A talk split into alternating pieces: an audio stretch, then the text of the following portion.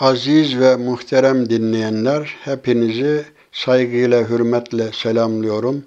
Allah'ın selamı, rahmeti, bereketi üzerinize olsun. Kur'an'ın Gölgesi programında yine beraberiz.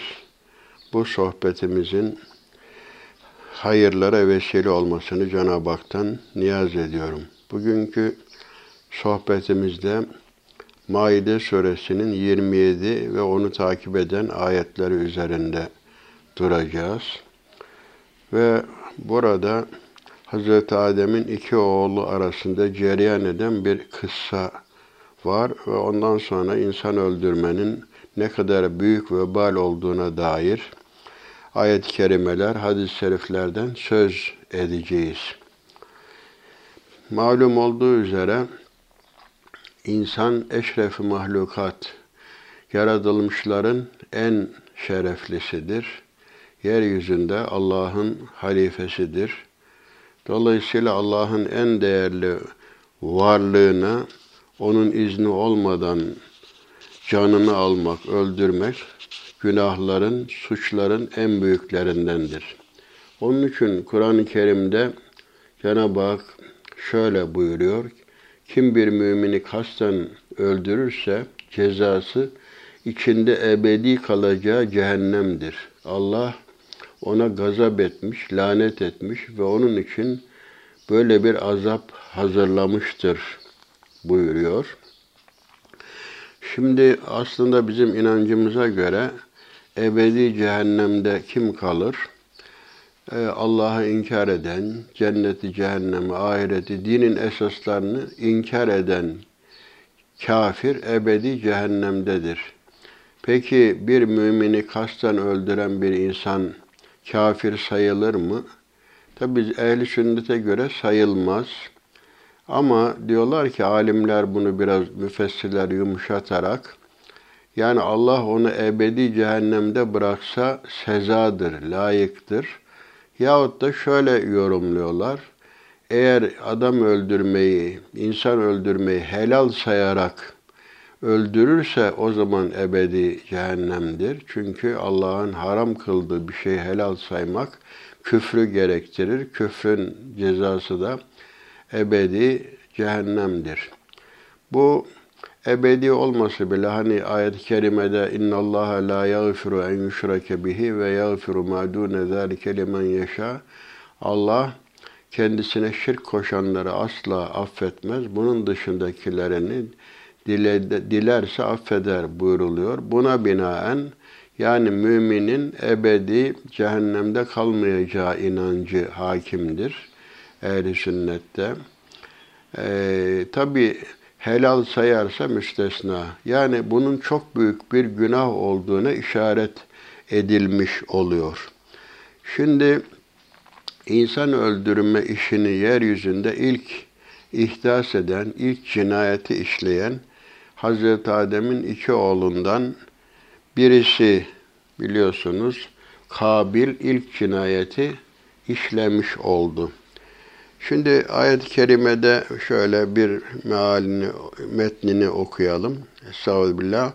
Vetlu aleyhim nebe ebney Adem bil hak iz karraba kurbanan fetukubbile min ahadihima ve lem yutekabbel minel ahir minel ahar kâle le aktulennek kâle innema yetekabbalullahu minel muttakin leyin basatta ileyye yedeke litaktuleni ma ene bi basitin yediye ileyke li aktulek inni ahafullaha rabbel alemin. Ayet-i kerime böyle devam ediyor. Ve ondan sonra bir insanı öldürmek, bütün insanları öldürmek gibidir. Ayet-i kerimesi de arkadan takip ediyor. Rivayete göre Medine Yahudileri Hazreti Peygamber'i sahabeden bazılarını öldürmek için tuzak peşindelerdi. Bu sebeple Yüce Allah onlara adam öldürmenin ne kadar büyük bir cinayet olduğunu göstermek için Hazreti Adem'in iki oğlunun kıssasını anlattıktan sonra onların kutsal kitaplarında yani Tevrat'ta da haksız yere bir insanı öldürmenin bütün insanlığı öldürmek, bir canı kurtarmanın da bütün insanları, bütün insanlığı kurtarmak gibi olduğunu haber vermiş. Tevrat'ta da böyle yazıldığını onlara haber vermiştir. Bu talimat elimizdeki kitab-ı mukaddeste de yer almakta. Ee, bu işte değişik yerlerde İsrail'den tek bir kişiyi öldürenin bütün ırkı öldürmüş gibi cezalandıracağı ve İsrail'den tek bir kişi koruyanın Allah'ın kitabına göre bütün dünyayı korumuş sayılacağı şeklinde bir ibare bulunmaktadır. Tevrat'ta da bu böyledir. Zaten katil on emirde de öldürmeyeceksin, çalmayacaksın, yalan şahitliği yapmayacaksın. İncil'de de aynı şekilde, Kur'an-ı Kerim'de zaten defalarca bu müteaddit yerlerde ifade edilmiştir.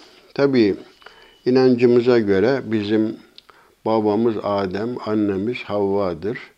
Ondan işte Nisa suresinin başında arz etmiştik o ayet-i kerimede. Ya eyyühen nâsüttekû rabbukumul lezî halakakum min nefsin vâhide ve halaka minha zevceha ve besse minhuma ricalen kesiren ve nisaa diye ayet-i kerime Ey insanlar sizi bir asıldan, bir orijinden yaratan, ondan eşini yaratan, o ikisinden dişili erkekli insanları üreten, türeten Allah'a karşı gelmekten sakınınız. İşte rivayet edildiğine göre Hz. Adem uzun müddet yaşamış. İlk peygamber onun cennetteki macerasına dair sohbet yapmıştık sizinle.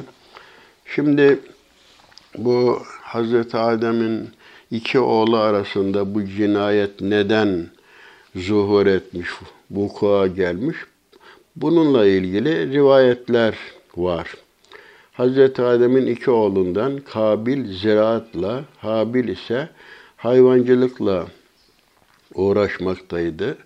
Babalarının Allah'a kurban sunmaları istemesi üzerine Habil malının en değerli olanını, Kabil ise mahsulünün kalitesiz kısmını adamıştı.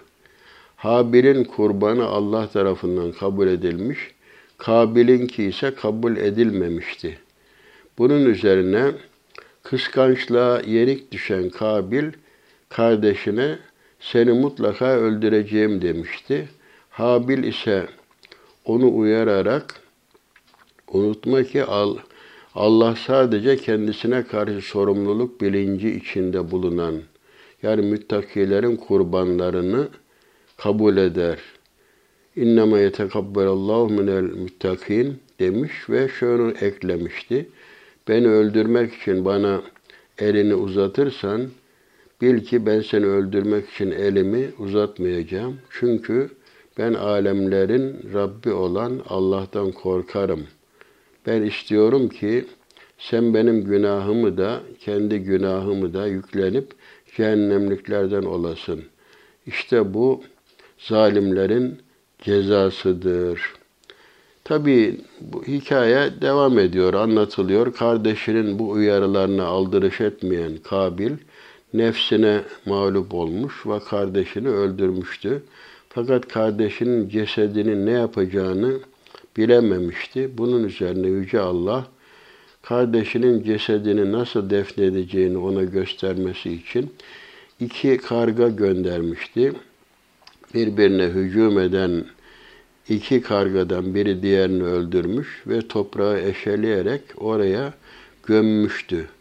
Kargayı gören Kabil, yazıklar olsun bana, şu karga kadar bile olup da kardeşimin cesedini göm, gömemedim demiş ve pişmanlık duyarak vicdan azabı çekmeye başlamış. Ya böylece yeryüzünde işlenmiş olan ilk cinayet olayını bildiren Yüce Allah, bunun ne kadar büyük bir insanlık suçu olduğunu da devamındaki ayet-i kerimede şöyle belirtmektedir. Bu yüzdendir ki İsrailoğullarına şöyle yazdık. Kim bir cana kıymamış ya da yeryüzünde bozgunculuk yapmamış olan bir insanı öldürürse sanki bütün insanları öldürmüş gibidir. Kim de bir insanı yaşatırsa bütün insanları yaşatmış gibi olur. Sevgili Peygamberimizin ifadesiyle Allah katında e, dünya yani Allah katında dünyanın yok olması bir Müslümanın öldürülmesinden daha hafiftir. Yani bir insan öldürmek demek ki dünyanın yok edilmesinden çok daha ağır bir suçtur. E, buna dair zaten hadis-i şerifte öyle buyuruluyor. Hatta bu okuduğum mealini verdiğimiz e, hadis-i şeriftin şey şöyledir metni. Lezzevalü dünya ehvenu alallahi min katli raculin müslim. Allah katında dünyanın yok olması bir Müslümanın öldürülmesinden daha hafiftir. Yani bu öldürme işi sadece Müslüman öldürmek değil. Yani zaten bu ayet-i kerimenin devamında işte kim bir insanı haksız yere öldürürse buyruluyor. Bizim Müslüman olmayan zimmiler de gayrimüslimler himayemiz altında olanların da aynı şekilde can emniyeti vardır. Makasıd-ı şeria dediğimiz şeriatın hedeflerinden birisi, birincisi insanın canını korumaktır. Can emniyetidir. Sonra mal emniyeti, aklın korunması, nefs, nef, neslin korunması, dinin korunması şeklinde e, sıralanmıştır bu gayeler. Şimdi efendim bu şeye dair insan öldürmenin ne kadar büyük bir suç olduğu yine hadis-i şeriflerde ifade ediliyor. Abdullah İbni Mesud radıyallahu anh tarafından nakledildiğine göre Resulullah şöyle buyurmuştur.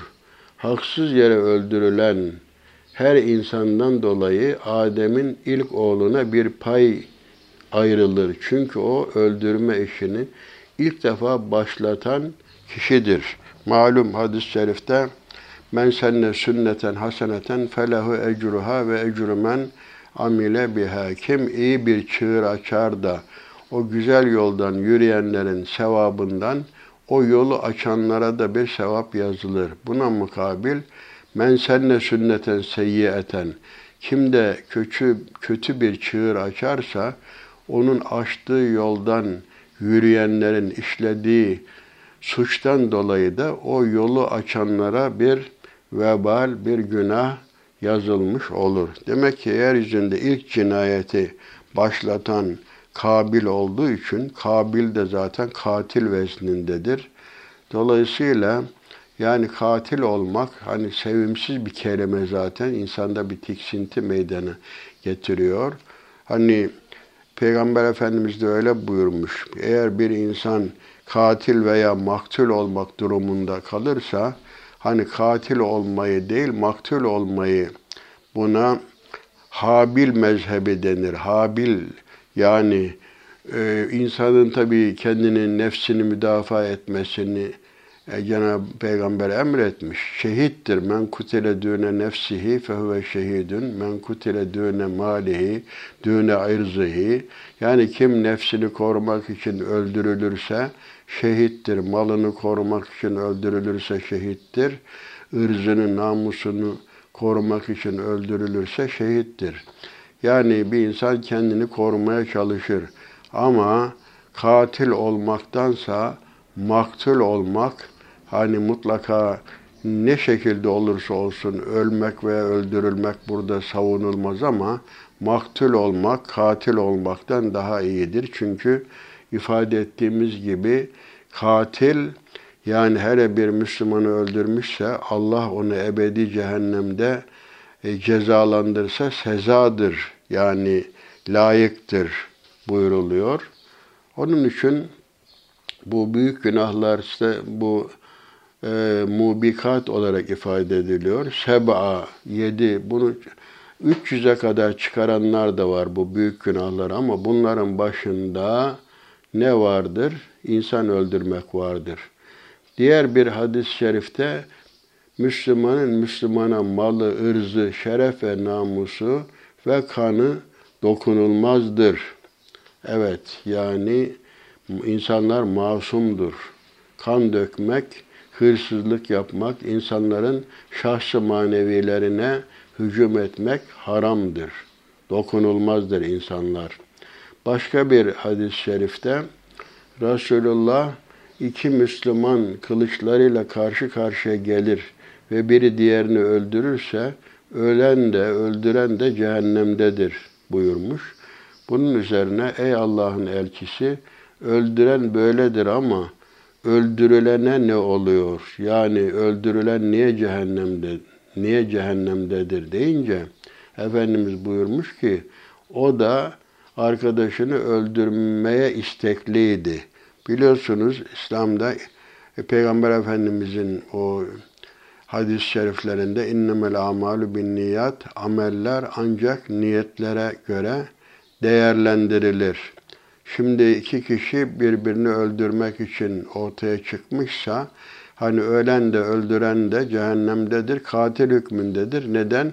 Çünkü öldürülen de eğer imkan bulsaydı, eline fırsat geçseydi o kardeşini öldürecekti. Niyeti öldürmekti. Evet, onun için böyle kötü niyetlerden uzak durmak, bu niyetleri fiiliyata geçirmemek. Hatta kötü niyetten vazgeçilirse sevap kazanılır. Ee, ama iyi niyet işlerse bir insan niyetinden dolayı sevap kazanır. Kötü niyetini icra ederse bir günah kazanır. Ama e, bir insan bir işe iyi iş yapmaya niyet ederse niyetinden dolayı sevap kazanır. O niyetini icra ederse ona 10, 70, 100, 700 ecir verir Cenab-ı Hak buyuruyor. Evet, öyleyse yani hiç kimse kimseyi öldürmemelidir. Bırakın öldürmeyi Müslümanın Müslümanı şakadan silahla korkutması bile caiz değildir. Evet bakın şu hadis-i şerif bu e, ne kadar insan hakkına, insan canına değer veriyor buradan anlıyoruz. Kim bir Müslüman topraklarında yaşaması için kendisine güvence verilen yani zimmi dediğimiz bir anlaşmayı öldürürse cennetin kokusunu alamaz. Halbuki onun kokusu 40 yıllık mesafeden bile duyulur buyuruluyor.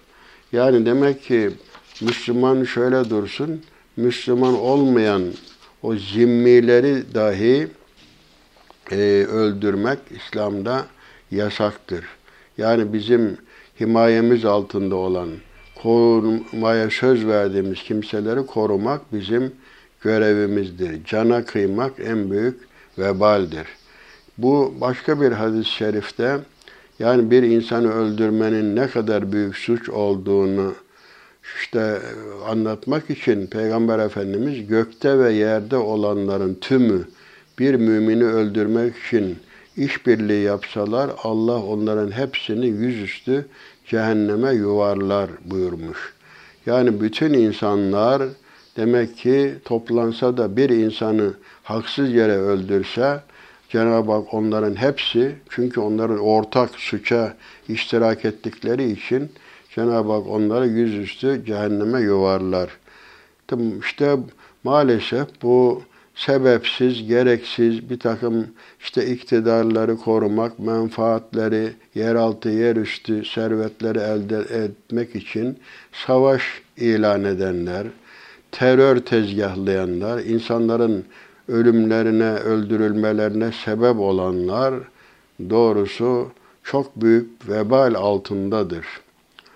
Evet, başka bir hadis-i şerifte Efendimiz Aleyhisselatü Vesselam bu Übade bin Samit Resulullah Aleyhisselatü Vesselam Allah zulmen haksız yere bir mümini öldüren kimsenin ne tevbesini ne de fidyesini kabul eder buyurduğunu naklediyor. Kendini Kur'an öğretmeye adamış olan Ebu Derda ise mümin haram bir kanı dökmedikçe salih amellerde koşmaya devam eder ama haram bir kan dökerse hayır yolundaki ilerlemesi kesilip sona erer.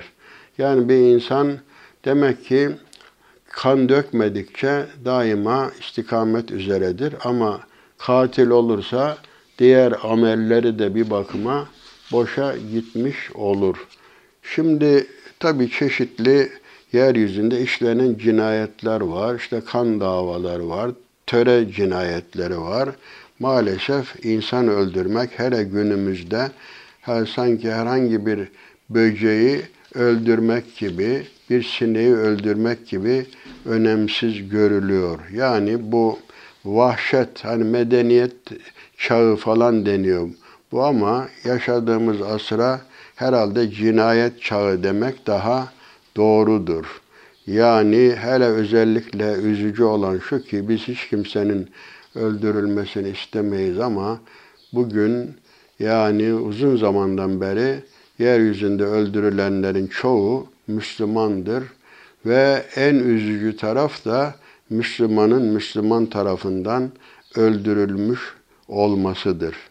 Şimdi biz tekrar bu ayet-i kerimelere dönecek olursak, evet bu 27. ayetten başlayarak şöyle mahaller üzerinde biraz duralım.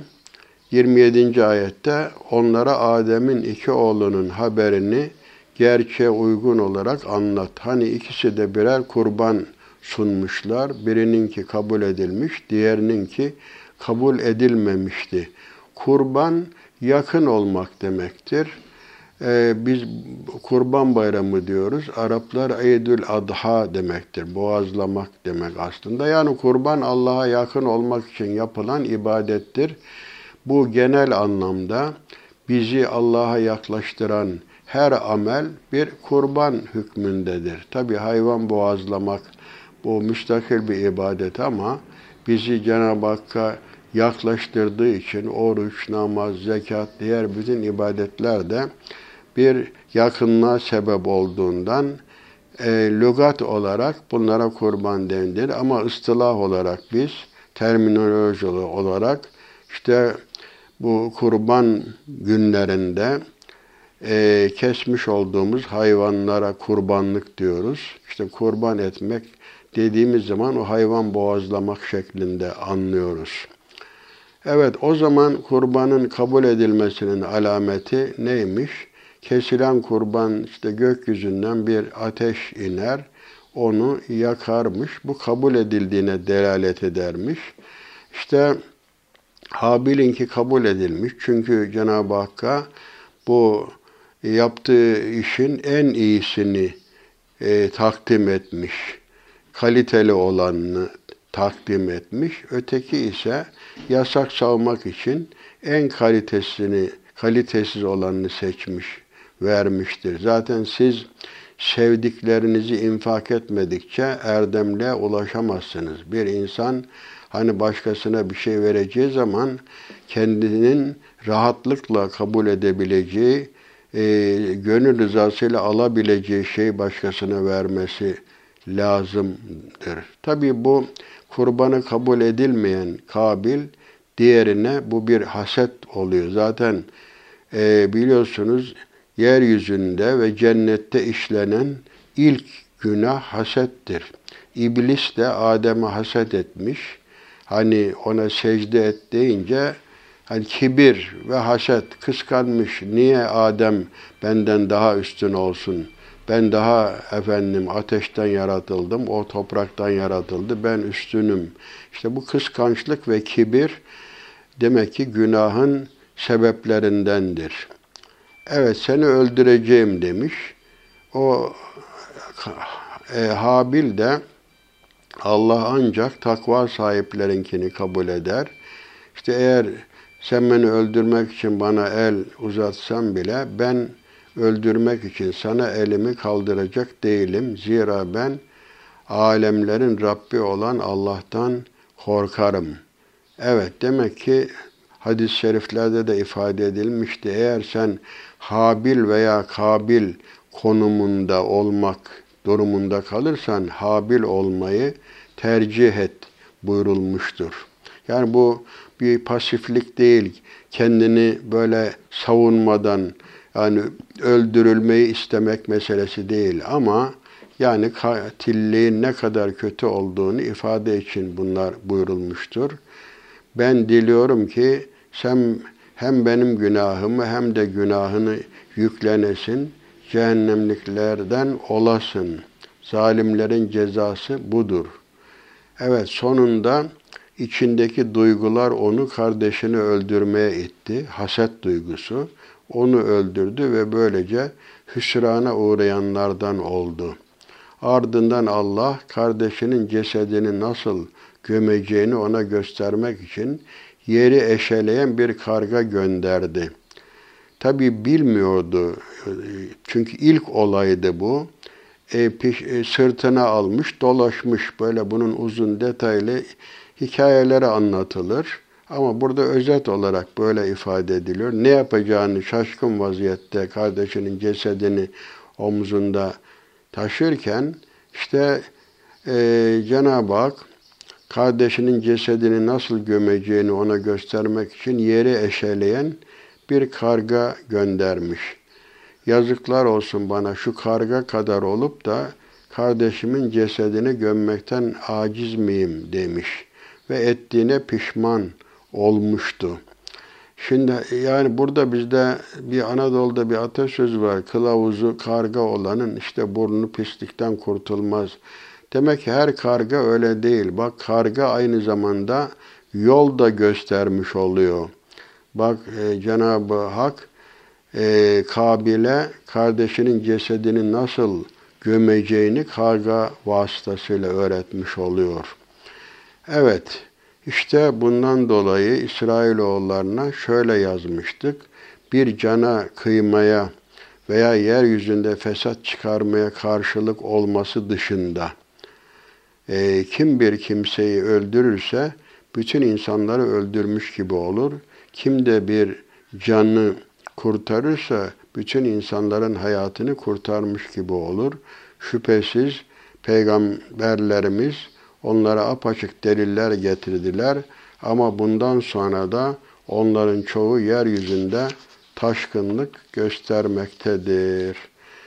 Evet bu çok önemlidir. Yani insan hayatının değerini bunun kadar ifade eden, anlatan bir örnek yoktur doğrusu. Çünkü bakın bunun şöyle yorumu ilginçtir. Bir insanı öldürmek niye bütün insanları öldürmek gibi olsun? Çünkü herkes tek nüshadır. Yani bir insan bütün insanlar hükmündedir. Şimdi düşünelim ki mesela bir insan ki onun kafasında bir alem var. Gökyüzü var, yeryüzü var, bütün insanlar, bütün canlılar değil mi? Yaşayan bir insanın gönlünde bir alem yaşıyor. O bir insanı öldürdüğünüz zaman onun e, gönlünde, kafasında, tasavvurunda var olan bütün alem onunla beraber yıkılmış, yok edilmiş oluyor. Onun için bir insanı öldürmek, bütün insanları öldürmek gibidir. Bunun yorumunu biraz bu şekilde, e, çok geniş şekilde yorumlamak lazım. Gerçekten hani hadis-i şeriflerde de ifade edildik. Yer gök ehli ortaklaşsa, bir araya gelse ve insanı öldürmek için birleşse, Allah onların hepsini cehenneme yüzüstü atar buyuruluyor. Demek ki bir insan zaten Hazreti Ali'nin de ifade ettiği gibi La tazunnenne enneke cirmun sagirun ve fiken tavel alemül ekber. Sen kendini küçük bir cisim zannetme. Sen de koskoca bir alem gizlidir. Bir insan bir alemdir. Yani insanın içinde bir kainat vardır. Bir insanı yok etmek bundan dolayı bütün varlığı yok etmek gibidir. Özellikle bu öldürmeyi maalesef bu vahşi kapitalizm insan kanını, petrolü insan kanından daha değerli görüyor. Hani bir damla kan, bir damla petrol diyorlar. Zaten öldürmenin, bu savaşların bugün öyle bir kutsallığı falan yok. Öyle cihadın bir gayesi vardır. Cihad, İslam'daki cihad, hakkı yaymak, ilahi kelimetullah, la ilahe illallah'ı yüceltmek, insanları esaretten, haksızlıktan, zulümden kurtarmak, din hürriyetini sağlamak için yapılır. Ama günümüzde cereyan eden harpler, öldürmeler, terörler, cinayetler hep böyle menfaat elde etmek için, nüfus sahalarını genişletmek için, silah satmak için özellikle yani bu çok eskinin bir rakamı belki 30 sene öncesinin bir rakamı dünyada silah üretmek için çalışan insanların 15 milyondan fazla olduğu söylenir. Bugün en büyük kazanç maalesef silah ticaretinden elde edilmiş oluyor. Bu silah baronları savaş kundakçılığı yapıyor. Çünkü savaş olmasa e, ürettikleri silahları kime satacaklar?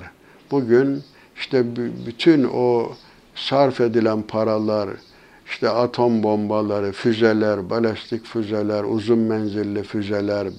Evet, e, istersen sulh selah hazır ol cenge, cenge demiş.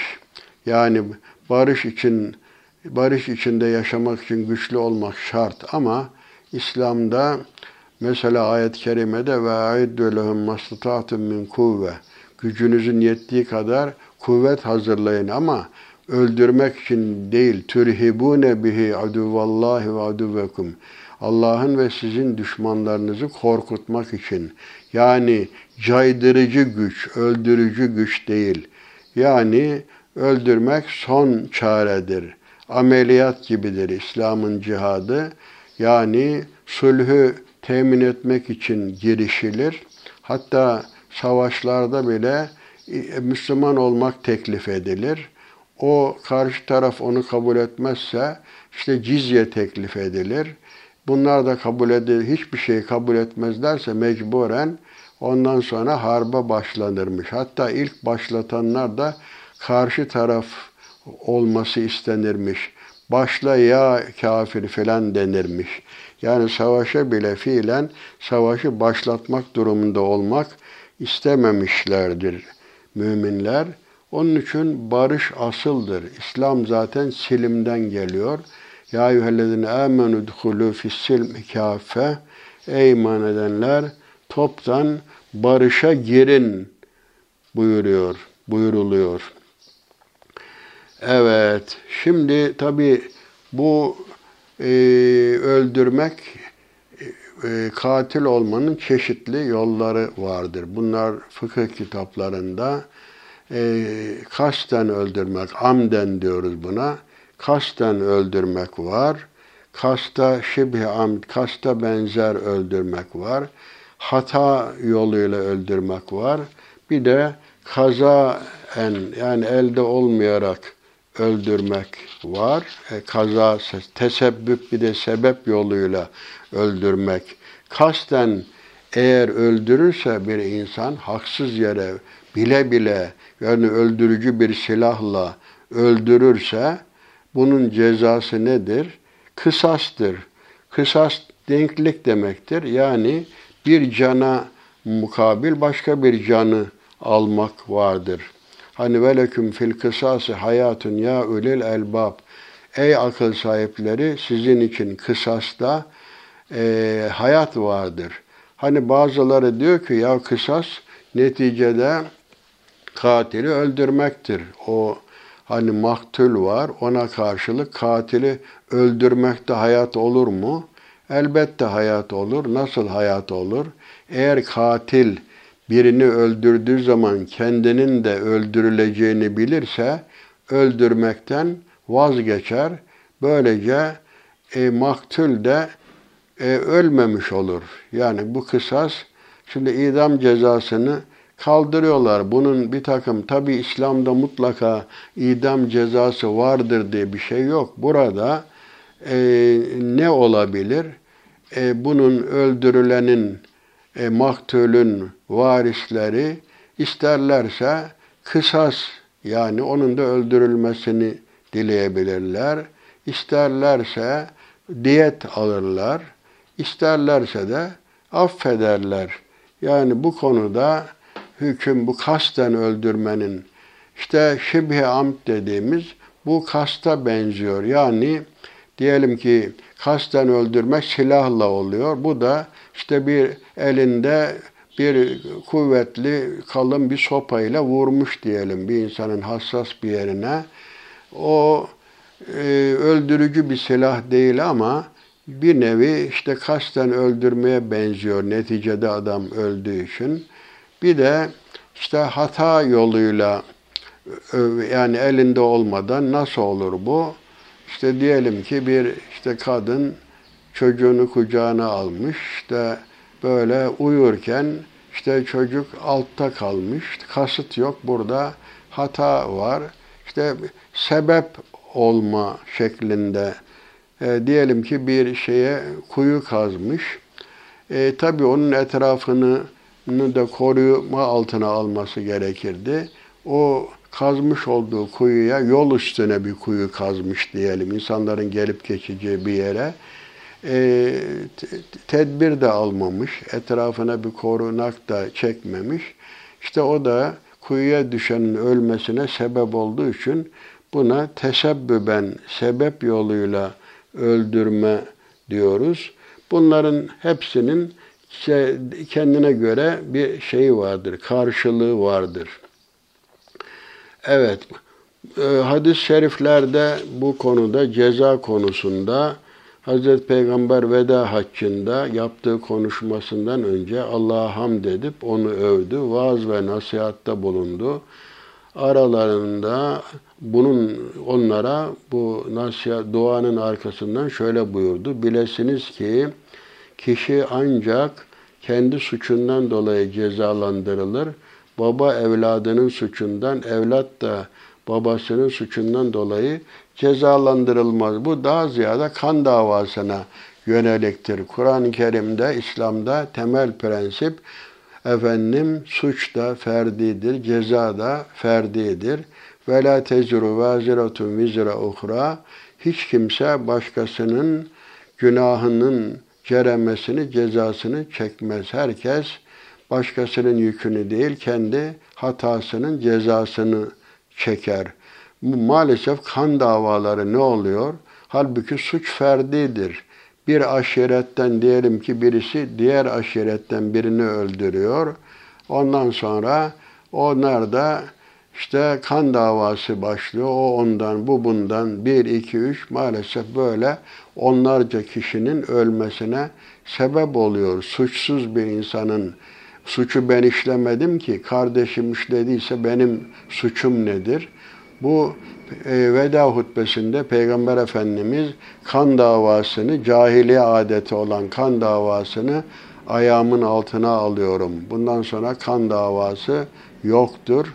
İşte faizi de ayağımın altına alıyorum, onu da yasaklıyorum şeklinde ifadede bulunmuştur. Evet. E, demek ki bu adam öldürmek bu kadar e, ağır bir suçtur.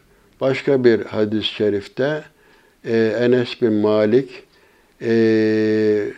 bu kısas konusunda hani dedik ya e, mazlum, öldürülenin, maktulün akrabalarına şey tavsiye ediliyor. Kısastan ziyade diyet tavsiye ediliyor.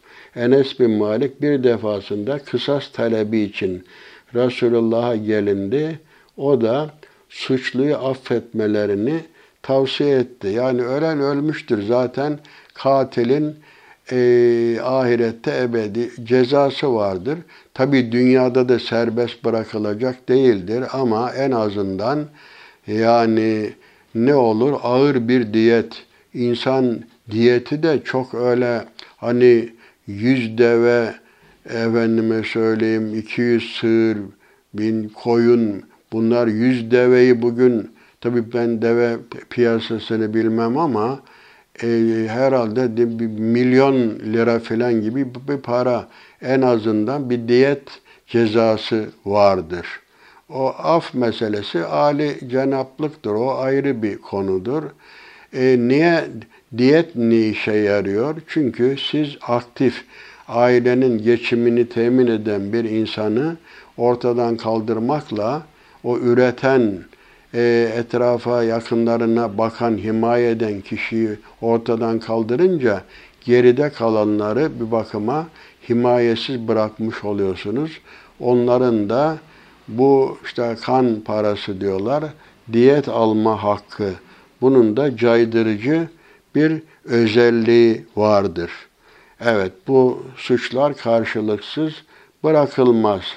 Şöyle ilginç bir olay da vardır. Yani ölen ölmüş bu daha ziyade kısastan ziyade efendim bu diyet meselesi çok öne e, çıkıyor. Şöyle enteresan bir olay bu Müslim'de de Ebu Davud'da da bu zikrediliyor. Peygamber Efendimiz'den de naklediliyor. Vail bir Vail bin Hucur anlatıyor. Hazreti Peygamber sallallahu aleyhi ve sellemin yanındaydım. Boynundan kayış ile bağlanmış bir katil getirildi. Bu Ebu Davud'da böyle anlatılıyor. Müslim'de de işte bu şey e, katil niçin katil olmuş? Bunlar çobanmış bu. Böyle bir ağaca çıkmış, yaprak silkelemiş, kendi koyunları yesin diye. Bir başkası da gelmiş, onun silkelemiş olduğu yaprakları kendi koyunlarına yedirmeye başlayınca o da kızmış, elindeki işte sopayla adamı vurmuş, öldürmüş ve bu öldürülenin yakınları da bu zatın işte boynuna bir kayış bağlamış ve bu katil Hazreti Peygamber'in huzuruna getirilmiş. Resulullah maktulün velisini yani öldürülen adamın velisini çağırdı ve ona şöyle dedi. Sen bu zatı affeder misin? Adam hayır dedi. E, Resulullah diyet alır mısın dedi. Adam yine hayır dedi. Resulullah öldürecek misin dedi. Adam evet diye cevap verdi. Hatta bu arada Resulullah Efendimiz o katile Dedi ki sen bu öldürdüğün adamın diyetini ödeyebilir misin? O da dedi ki ya Resulallah benim öyle verecek param pulum yok. Benim kendi efendim nazarında şu boynumdaki kayış ip kadar bile bir kıymetim, değerim yoktur. Ben hiçbir şeye sahip değilim. Yani diyet verecek durumda da değilim demiş. Peygamber Efendimiz de onun velisine bunu affet demiş önce. Sonra diyet al demiş. Onu da kabul etmemiş. Efendimiz öldürecek misin demiş. Adam evet diye cevap vermiş. Bunun üzerine Resulullah al onu götür buyurmuş. Adam arkasını dönmüş giderken tekrar onu affeder misin buyurmuş. Adam hayır affetmem deyince Resulullah bu sefer diyet alır mısın diye sormuş. Adam yine hayır demiş. Resulullah öldürecek misin? Adam evet diye cevap vermiş. Resulullah yine onu e, madem ısrar ediyorsan al götür buyurmuş.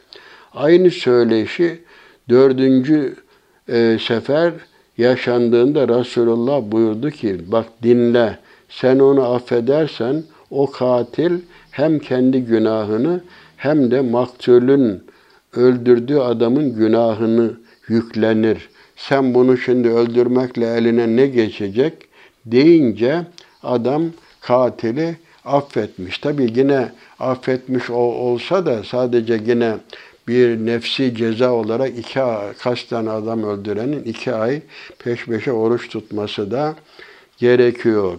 Demek ki şimdi burada ise idam cezası tartışması var. Demek ki mutlaka idam şartı yok ama eğer bu akrabaları, varisleri, vasileri ısrar ediyorsa neticede böyle kan davaları olmaması için ne oluyor? Kısasa müsaade ediliyor. Bak Resulullah Efendimiz bu hadis-i şeriften öğrendik ısrarla affetmesini veya diyet almasını ısrar ediyor ama adam illa öldürmekte ısrar edince sen bilirsin diyor ama eline de bir şey geçmez. Şimdi burada böyle suçların affı meselesi diye bir husus var. Hani zaman zaman oluyor ya işte mahkumları devlet affediyor. Şimdi devletin böyle herkesi affetme yetkisi yok. Bak buradan da anlaşılıyor. Peygamber Efendimiz yetkisini kullanarak hayır ben onu kısas istemiyorum, diyet vereceksin diye emir vermiyor. Kişiye bırakıyor şeyi, tavsiyede bulunuyor. Devlet ancak devlete karşı işlenen suçları ne yapar? Siyasi suçları affedebilir ama şahıslara karşı işlenen suçlar ancak şahıslar tarafından affedilmiştir. E, affe, affedilebilir bu yetki. Hani bu şuna benziyor. Hani papazlar günah çıkarıyorlarmış parayla. Ya şimdi birisi bana haksızlık yaptıysa, bana karşı günah işlediyse ben papaza af yetkisi vermedim ki. O suç papaza karşı yapılmadı ki nasıl af yetkisi olsun. Onun için e, af yetkisi ancak e, kime karşı suç işlenmişse onun yakınları tarafından af yetkisi kullanılabilir. Evet. Bu demek ki meseleyi toparlayacak olursak yani insan Allah'ın yeryüzünde en değerli varlığıdır, eşrefi mahlukattır, halifedir. Bunun öldürülmesi en büyük günahlardandır. Yani insanın bedeni de e, şey muba dokunulmazdır. Canına, malına. Şimdi bir organ bile bunların diyetleri vardır, kısas vardır. Mesela işte bir kolu koparmanın, bir ayağı, bir gözü çıkarmanın, işte burun kırmanın, kol kırmanın bunların İslam hukukunda detaylı hükümleri vardır, diyetler vardır. Yani bu iş öyle bedava değildir. İnsanlara dokunulmaz. Manevi kimliklerine karşı da mesela insanın gıybeti yapılmaz, iftira edilmez. Bunlar demek ki insanın bir bedeni tarafı var, bir de manevi hükmü şahsiyeti var. Bu ikisine de e, el uzatılmaz. İnsanların haysiyet ve şerefleri de bunlara da dokunulmazdır. Irz, namus bedenlerine de dokunulmazdır. Demek ki zaten Peygamber Efendimizin veda hutbesinde işte bu kan davalarını kaldırması, insanların sömürülmesine yol açan faizin kaldırılması filan hep insanın işte bugünümüz nasıl mübarek bir günse hani ihram dediğimiz şey de bir nevi bunu simgeliyor. Yani hac ve umre için ihrama giren bir insan ne oluyor? Tamamen hiçbir canlıya bırakın insanlara bir hayvan da öldürmüyor, bir bitki bile koparmıyor. Bu mutlak İslam'ın barışını simgeliyor.